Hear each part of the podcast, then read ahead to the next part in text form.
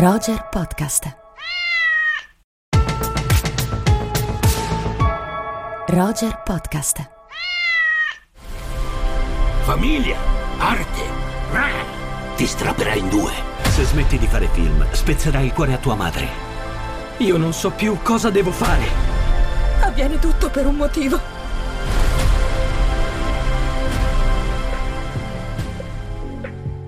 Cari amiche e cari amici, il film da non perdere assolutamente questo weekend nelle sale, nelle prossime settimane, The Fablemans di Steven Spielberg. Partendo dal fatto che non è un film pensato per fare incassi, non è un film pensato forse per il grande pubblico, è un film pensato per chi ama il cinema, è un film pensato da chi ama il cinema. Steven Spielberg decide di raccontare la sua vita in un'opera, diciamo semi-autobiografica, ma con dei riferimenti molto espliciti e molto diretti.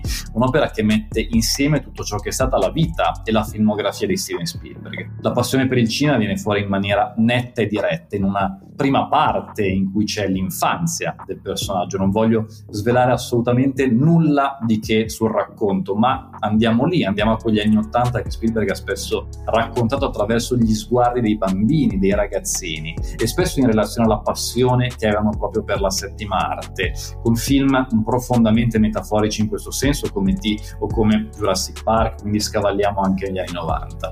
Una prima parte in cui nasce questa passione, una passione che arriva andando a vedere qualcosa direttamente in sala, sul grande schermo, subito a darci l'idea che questo sia un film decisivo anche per questo proseguire della sala nel nostro mondo, nella nostra vita, come se il cinema fosse qualcosa di resiliente che, de- che dovrà sempre esserci.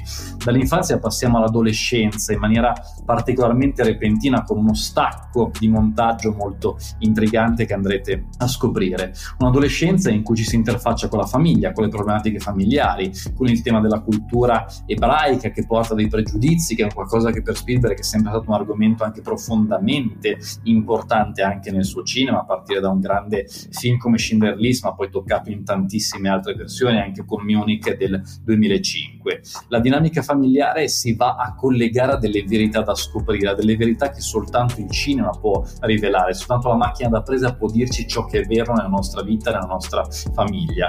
Jean-Luc Godard diceva che il cinema è verità 24 fotogrammi al secondo, potrebbe essere uno slogan di lancio perfetto per The Fablemans, che è un film che il cinema lo respira. È un film in cui nel cast, già molti ne hanno un po' parlato di questo aspetto, è stato rivelato fin dall'inizio, c'è David Lynch che recita in una parte molto molto intrigante perché interpreta John Ford. Non è un segreto questo, ma è un segreto invece quello che succede in questa scena che naturalmente non vado a raccontarvi, ma tutta questa sorta di cortocircuito di collegamenti, di autori, di riferimenti, di cineprese, di treni anche che scorrono un po' come in uno dei primi film della storia del cinema dei fratelli Lumière ci fanno davvero riassaporare la magia per la settima arte e ci fanno capire ancora una volta per chi ama il cinema, però quanto questa passione sia fondamentale nella vita di chi il cinema lo fa, ma nella vita anche di chi il cinema lo ama, come tutti noi.